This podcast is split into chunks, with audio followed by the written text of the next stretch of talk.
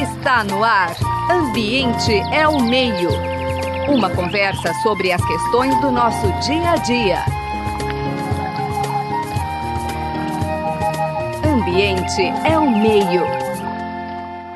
Boa tarde, ouvintes da Rádio USP. Estamos iniciando mais um programa Ambiente ao Meio.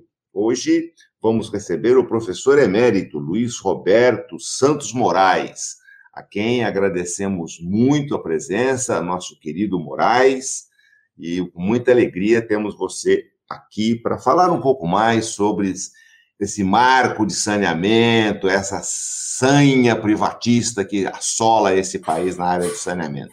Moraes, muito obrigado. E para a gente iniciar, você, felizmente para nós, sempre vem nos nos acrescentar conhecimentos com sua participação, mas mesmo assim, de uma maneira bem sucinta, conte um pouquinho sobre essa trajetória profissional, Moraes. Muito obrigado mais uma vez por ter aceito o nosso convite. Então, boa tarde aos ouvintes da Rádio USP, Ribeirão Preto, boa tarde, né, professor Marcelo, boa tarde, professor Zé Marcelino, boa tarde a Bia, né, Maria Beatriz, boa tarde a Paula, né, que faz parte da equipe, né, de vocês. Prazer muito grande estar aqui com vocês. Eu sou, então, Luiz Roberto Santos Moraes, sou terapolitano né, e engenheiro civil e sanitarista, professor titular em saneamento aposentado, e no ano passado a universidade me deu o título de professor emérito. Eu sou um militante há 50 anos na área de saneamento básico, em defesa do saneamento básico, né, público, universal, ou seja, para todas, todos e todes, de qualidade e a preços módicos. Né? Na universidade, no caminhar da universidade, nós né, contribuímos na parte do ensino de graduação e, e pós-graduação, é, em pesquisa, desenvolvimento, né, produção de conhecimento e também na extensão universitária, além também né, de contribuir na parte administrativa. É, então é um prazer muito grande estar aqui, entendeu, com vocês. E vamos lá, então, à nossa conversa. Perfeito, Moraes. Moraes, bom, nosso assunto é esse mesmo que você já iniciou, os cuidados da sua vida como um todo, né?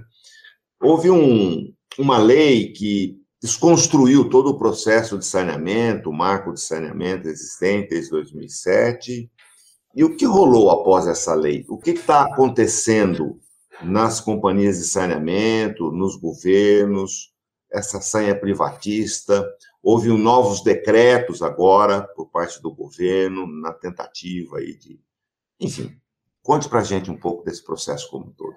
Ok. O Brasil levou 18 anos após a promulgação da Constituição Federal de 1988 para regulamentar o inciso 20 do artigo 21, que estabelece como competência da União instituir diretrizes para o saneamento básico. Depois de todo esse tempo e muitos embates e negociações no Congresso Nacional, foi aprovado um projeto de lei que resultou, então, na promulgação da Lei 11.445 de 2007, né, que nós denominamos Marco Legal Regulatório do Saneamento Básico, que, então, ampliou o conceito de saneamento básico, tempo da ditadura militar, do antigo Plano Nacional de Saneamento, o Planasa, que era gerido pelo então Banco Nacional de Habitação, saneamento básico era visto apenas como serviço público de abastecimento de água e tratamento sanitário.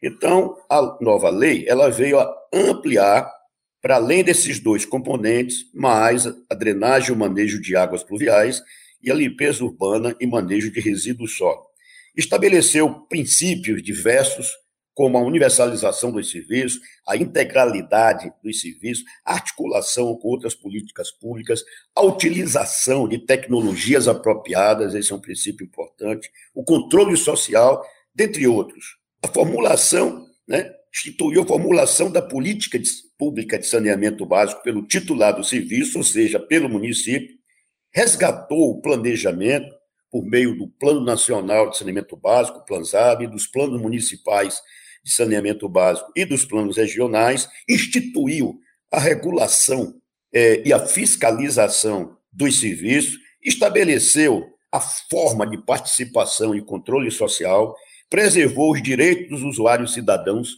e garantiu o acesso às informações sobre serviços prestados, definiu regras para a cobrança de tarifas e taxas e critérios para reajuste e revisão tarifária e consolidou e ampliou o Sistema Nacional de Informações de Saneamento Básico, né, conhecido pela, pelo acrônimo SINISA. A Secretaria, então, Nacional de Saneamento Ambiental do Ministério das Cidades, aí eu estou falando né, desse tempo, 2007 né, para cá, ela passou a realizar a execução da Política Nacional de Saneamento Básico e o Comitê Técnico, então Comitê Técnico de Saneamento Ambiental do Conselho Nacional das Cidades, passou a ser a instância de controle social. Infelizmente, foi extinto né, no início do último governo federal. Né? Agora ele está sendo, então, reativado. Os planos de saneamento começaram a ser elaborados e implementados, os recursos, os recursos financeiros foram ampliados com o advento do PAC 1 e do PAC 2, Programa de Aceleração de Crescimento 1 e 2, e o setor privado continuava prestando serviços de consultoria e projetos, fabricando materiais, equipamentos e construindo os sistemas. Mas ele queria mais. Ele queria mais. Ele queria também prestar os serviços. E assim pressionou os governos, até que encontrou guarida no governo golpista Temer, que comandou apressadamente diversas iniciativas para fazer avançar o ideário contido no documento Ponte para o Futuro, documento do MDB que preconiza o que pode ser chamado de um neoliberalismo subalterno e subordinado ao rentismo e ao mercado, sendo que na área de saneamento básico o cenário foi de realizar profundas mudanças no marco legal regulatório, no papel das instituições e no financiamento. Assim, foram editadas a medida provisória 844/2018 e a medida provisória 8 68, também em 2018, e uma das duas né, logrou aprovação, e a medida provisória que deu origem à Lei 13.334 2016, instituindo o programa né, de parcerias eh, e investimentos.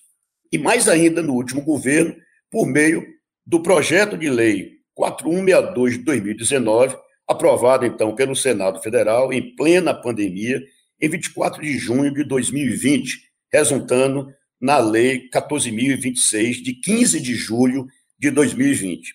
Essa Lei 14.026 de 2020, como eu falei, aprovada né, é, pelo Senado Federal em plena pandemia da Covid-19, ou seja, sem uma discussão ampla com segmentos da sociedade interessados né, na matéria, desestrutura completamente a política de saneamento básico do país, ampliando a exclusão social e as desigualdades regionais contribuindo para a privatização seletiva dos serviços é, rentáveis, né, superavitários, enquanto deixa aqueles deficitários para serem financiados, atendidos com recursos financeiros ou fiscais dos estados e dos municípios, estes penalizados pela distribuição tributária vigente. Além disso, veda o contrato de programa e praticamente a gestão associada dos serviços públicos de saneamento básico, destruindo o subsídio cruzado praticado pelas companhias estaduais né, de água e esgoto, com a imposição do modelo de contrato de concessão com um discurso mentiroso de competição, de concorrência, pois trata-se de serviço de monopólio natural. Ninguém vai construir duas redes né, de distribuição de água, duas redes de coletora de esgoto para a pessoa optar, entendeu? Então, essa concorrência né, é uma balela. O que existe, é, o que pode existir é quando de uma licitação concorrer, entendeu, algumas né, empresas, né?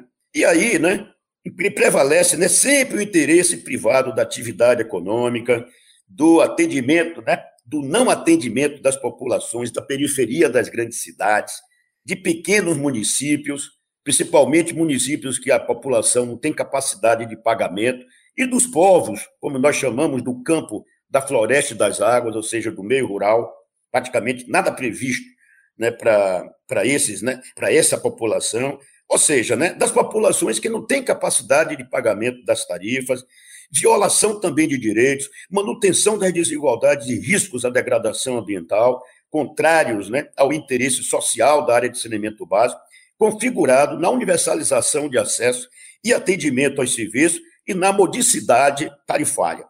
Foi acordado entre os parlamentares, tanto na Câmara dos Deputados como no Senado Federal, quando o projeto de lei tramitou, né, para chegar à sua aprovação, e os governadores, quando então da aprovação do projeto de lei 4192 de 2019, a renovação dos contratos de programa pelas companhias estaduais de água e esgoto, as estatais estaduais de água e esgoto, diretamente com os municípios, o que permitia, permitiria uma sobrevida de 30 anos para essas companhias estaduais de água e esgoto, né, estabelecido no artigo 16, porém foi vetado quando da sanção da lei pelo presidente da República, acordo então ignorado, mas não esquecido. Estou colocando isso porque lá na frente a gente vai né, voltar isso daí. Assim, então, a Lei 14.026 de 2020 não se trata de um novo marco legal, como plantou o mercado na grande mídia, na mídia corporativa, mas de um tratado que modifica sete leis, inclusive o marco legal né, e regulatório do saneamento básico, ou seja, a Lei 11.445 de 2007, cuja principal alteração visa induzir ou viabilizar o modelo de concessão privada dos serviços públicos de saneamento básico, com ênfase para os serviços de abastecimento de água, esgotamento sanitário e a privatização das companhias estaduais de água e esgoto, sendo que o último governo tinha como meta privatizá-las até 2018. Essa era a meta do governo é, se eles tivessem vencido as eleições, certamente eles iam continuar nesse processo para privatizar todas as companhias estaduais de água e esgoto. Foi estabelecido, então, na Lei 14.026 de 2020 e divulgado na época como maior apelo, e continua ainda a ser divulgado até os dias atuais, que os serviços públicos de água e esgoto seriam universalizados até 2033 e que, devido à crise fiscal do Estado brasileiro, o aporte de recursos financeiros viriam do setor privado. Isso foi largamente né, divulgado na grande mídia, né, mídia corporativa. É, Trata-se de duas grandes inverdades. A primeira é que metade, ou seja, 50% do orçamento geral da União, e aí eu peço a toda atenção aos ouvintes do programa, 50% do orçamento geral da União executado nos últimos anos foi usado para pagamento de juros e amortizações da dívida pública brasileira. Um absurdo, né? Uma imoralidade. Enquanto apenas 3% vai para a saúde, 2,6% para a educação e, pasmem, 0,0004% para saneamento. Ou seja, praticamente nada para saneamento. Todos os países do mundo capitalista universalizaram os seus serviços públicos de água e esgoto com recursos públicos. A segunda verdade é que o setor privado investiria recursos próprios necessários para disponibilizar água e esgoto para as pessoas que ainda não dispõem. Ou seja, né, acabei de falar, as populações das, da periferia das grandes cidades, dos pequenos municípios e os povos do campo da floresta e das águas. O que estamos vendo na realidade são as empresas privadas interessadas apenas em cidades ou agrupamento de cidades que as populações tenham capacidade de pagar as tarifas que garantam lucro, indo buscar os recursos para pagamento de outorgas. Então, veja, né? até para pagamento de outorgas, né? para se ganhar os, os leilões e investimentos nos bancos públicos, como o exemplo da Águas do Rio, do grupo Aégia, leia-se Grupo Equipave, investidor estatal de Singapura, o, né, o GIC, e o Itaú SA, que abocanhou dois blocos no leilão da SEDAI, na Companhia de Água e Esgoto do Rio de Janeiro, com uma proposta de 15,4 bilhões de reais de outorga e 24 bilhões de investimento, de reais de investimento, sendo que no apagar das luzes do último governo federal, recebeu um empréstimo de 19,32 bilhões do Banco Nacional de Desenvolvimento Econômico e Social. Cadê o dinheiro, então, dos privados, que foi fartamente, entendeu, divulgado? Ou seja, o dinheiro do banco público sendo emprestado para um grupo privado para pagamento, inclusive de outorga, cujos recursos não, não, estão, não estão sendo utilizados na área de saneamento básico em vez de ser disponibilizado para as companhias estaduais, as autarquias municipais, que não tiveram acesso a um centavo sequer né, nesse período. Ou seja, retirando recursos da área de saneamento, né, com as outorgas, cujo financiamento será pago com a cobrança das tarifas dos usuários dos serviços públicos de água e esgoto.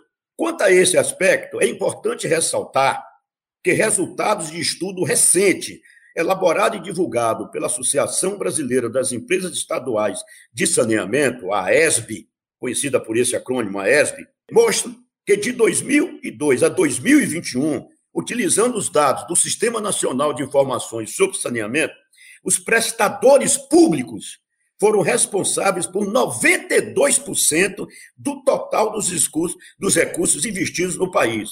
Isso equivale, né, isso equivale a um montante de 324,6 bilhões de reais. E que as companhias estaduais de água e esgoto, por 79%, o que equivale a 276,4 bilhões de um total de 351,9 bilhões investido nesse período né, na área de água e de esgoto, sendo que os investimentos de prestadores privados atingiu apenas 8%, ou seja, 27,2 bilhões.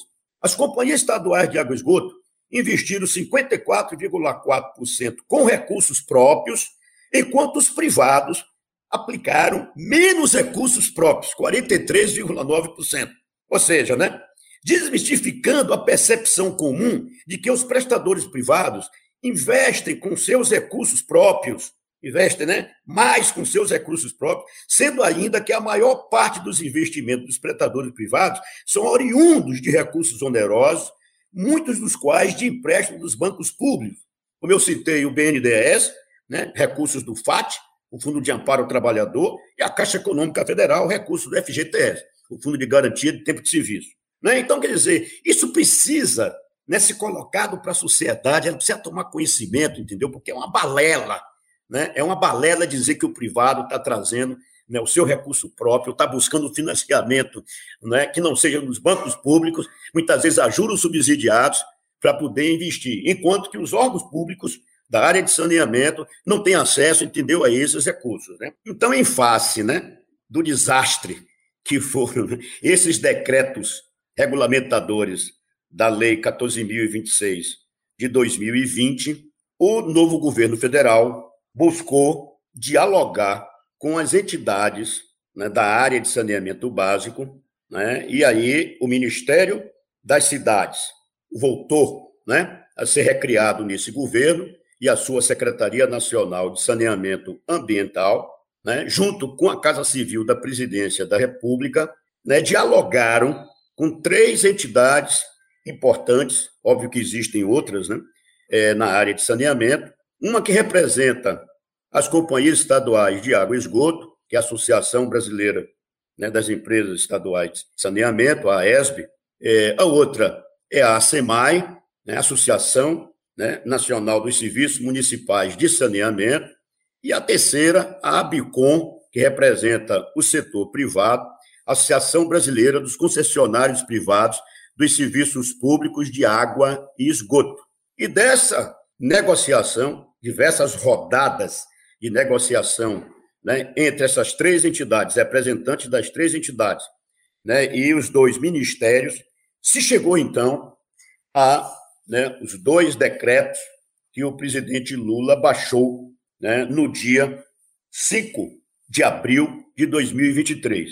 Então, esses dois decretos foram os decretos né, estabelecidos exatamente para oportunizar o que eu vou tentar colocar né, daqui para frente. Pelos decretos, então, anteriores, porque esses novos decretos revogam aqueles três decretos, entendeu, anteriores, né, é, decretos que foram né, estabelecidos no governo passado, pelos decretos anteriores, 1.117 municípios que têm contratos de prestação dos serviços de água e esgoto em situação irregular, boa parte deles nas regiões Norte e Nordeste, não teriam acesso aos recursos públicos, bem como 1.632 municípios de estados que não aprovaram leis de regionalização do saneamento básico, como Acre, né, até o momento, como Acre, Goiás, Mato Grosso, Mato Grosso do Sul, Minas Gerais e Pará, e 502 municípios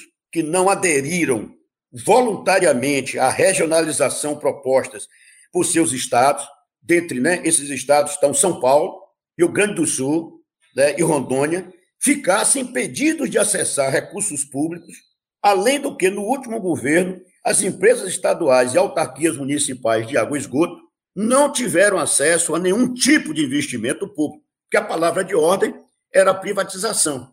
Então, nos próprios projetos de lei do orçamento anual, era colocado para o ano seguinte, nem né, em saneamento, o mínimo de recurso público.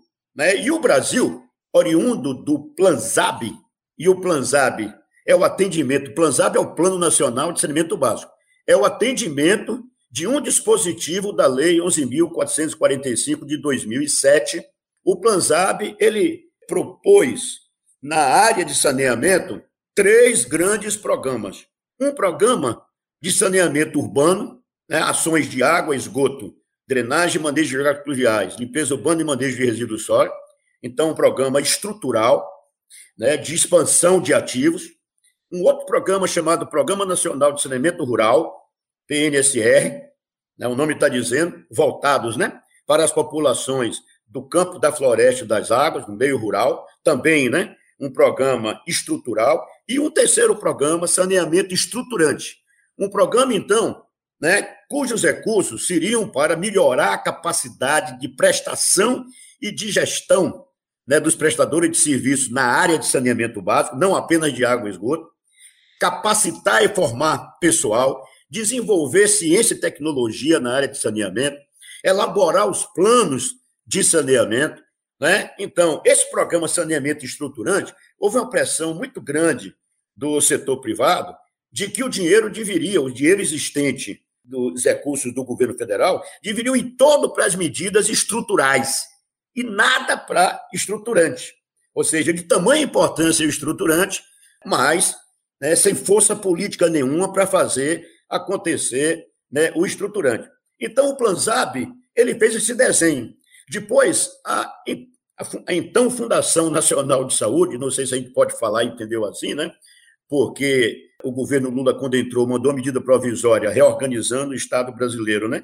E propondo a extinção da FUNASA, da Fundação Nacional de Saúde, né? É, o que é uma perda muito grande, que a Fundação Nacional de Saúde tem uma capilaridade, tem uma superintendência estadual em cada estado brasileiro, o que não tem o Ministério das Cidades, então a área de saneamento perdeu com isso daí, e tinha um foco para trabalhar com o meio rural e municípios menores de 50 mil habitantes, né, com os quatro componentes do saneamento. Então, né, o que é que acontece? A gente passa a ter uma dificuldade muito grande, porque nada no governo passado efetivamente foi feito no meio rural. O Programa Nacional de Cimento Rural veio ser desenvolvido no detalhe pela FUNASA e Universidade Federal de Minas Gerais, né, é, com discussão, discussão com diversos grupos, entendeu, da sociedade, né? É, eu cheguei a participar, ser convidado a participar de alguns workshops, entendeu, com eles, e desse processo saiu né, o documento final do Programa Nacional de Saneamento Rural, né, que estipula né, um pouco mais de 200 bilhões de reais para, em 20 anos, universalizar os quatro componentes de saneamento no meio, entendeu, rural. Aí eu estou dizendo para vocês que nada, nada praticamente né, é, desse, desse programa foi implementado no governo, entendeu, passado, né? Então, esses né, estados todos e esses municípios dentro desses estados ficariam prejudicados com aquilo estabelecido nos, nos três decretos anteriores, mostrando que eles deveriam ser realmente revogados, para poder, então, os próprios municípios, os seus órgãos de saneamento, os estados, sua companhia estaduais de água e esgoto, pudessem acessar aos recursos públicos. Daí, então, é que veio a edição, e veja que eu falei para vocês de que né, foi algo negociado entre o Ministério das Cidades, Casa Civil, Ministério da Casa Civil, e as três entidades que representam os prestadores de serviços na área de saneamento, principalmente os prestadores de abastecimento de água e tratamento sanitário. Então, não foi uma coisa imposta, foi algo negociado. Bom, aí veio o projeto de decreto legislativo, E esse projeto de decreto legislativo dada entrada por um deputado do PP, foi aprovado numa sessão formal da Câmara dos Deputados, e esse projeto de decreto legislativo, ele sustou os parágrafos 1 2 e 3 do artigo 1 e o artigo 10 todo do decreto 11.466 e os parágrafos 13 a 17 do artigo 6 do decreto 11.467. Ou seja, desfigurou bastante os dois decretos do Executivo, é, tirando, sustando né, esses dispositivos né, dos dois decretos. A Câmara dos Deputados aprovou com dois terços dos deputados, entendeu, por favorável, foi uma derrota para o governo federal. Isso seguiu para o Senado, se encontra no Senado, e o Senado está com essa batata quente, entendeu, na mão, né, e vendo como é que ele né, delibera em relação a isso. O que se comenta é de que, né, se botasse em votação, poderia o governo ser derrotado de novo no Senado. E de que a solução que está se desenhando é o governo retirar os decretos e entrar com uma medida provisória, ou seja, substituir os dois decretos por uma medida provisória para apreciação do Congresso Nacional, das câmaras de deputados né, e do Congresso Nacional. Então, quer dizer, essa é a situação que a gente está tendo, está né, tá travado, está travado, enquanto isso daí não for deliberado, infelizmente, a área de saneamento básico está travada, entendeu, no Brasil, né? E a gente precisa de uma solução, entendeu, para essa questão. Então, eu concluo dizendo de que toda vez de que, né, a sociedade ela coloca, né, vai às urnas, vota num governo para que o governo que se comprometeu, né, em levar saneamento, principalmente água e esgoto, para toda a população brasileira, é, ela pega pela frente também um Congresso Nacional, deputados e senadores eleitos também pela população, cujos interesses né, são diversos, e aí a gente fica, né, na minha opinião, com a universalização cada vez mais distante, né? porque a lógica é sempre aquela do privado prestar o serviço aonde ele sabe que ele vai ter lucro certo e não vai ter, entendeu, né, nenhum risco de prejuízo. E eu estou falando para vocês aqui de um financiamento que muitas vezes ele vai buscar nos, nos bancos públicos a juros subsidiados. Então, quer dizer, os povos, né, as populações, as populações da periferia das grandes cidades, que não têm capacidade de pagamento, as populações das cidades pequenas, que não têm capacidade de pagamento, principalmente nas regiões, entendeu, mais problemáticas do Brasil, né, em termos socioeconômicos, né? E os povos do campo, da floresta e das águas, que não têm capacidade de pagamento, né? Quem é que vai dotar eles dos serviços públicos de saneamento básico para a gente buscar a universalização? Fica aí para os ouvintes do programa, né? A gente é o meio, né? Refletir e tentar dar também sua opinião, né? Bem como também lutar para que a gente tenha uma transformação e um dia o Brasil possa ter o saneamento básico universalizado. Bom, hoje conversamos com o professor emérito da Universidade Federal da Bahia, professor Luiz Roberto Santos Moraes. E conforme podemos perceber, conforme podemos perceber, é um estudioso do assunto e um apaixonado no tema. Quero agradecer imensamente os trabalhos técnicos do Gabriel Soares, da Maria Beatriz Pavan, da Paula de Souza, José Marcelino e eu, Marcelo Pereira, agradecemos a todos pela assistência. Você acabou de ouvir Ambiente é o Meio. Produção e apresentação: José Marcelino e Marcelo Pereira. Música tema: Evandro Navarro. Sonoplastia: Mariovaldo Avelino. Ouça também este e outros programas em www.ribeirão.usp.br.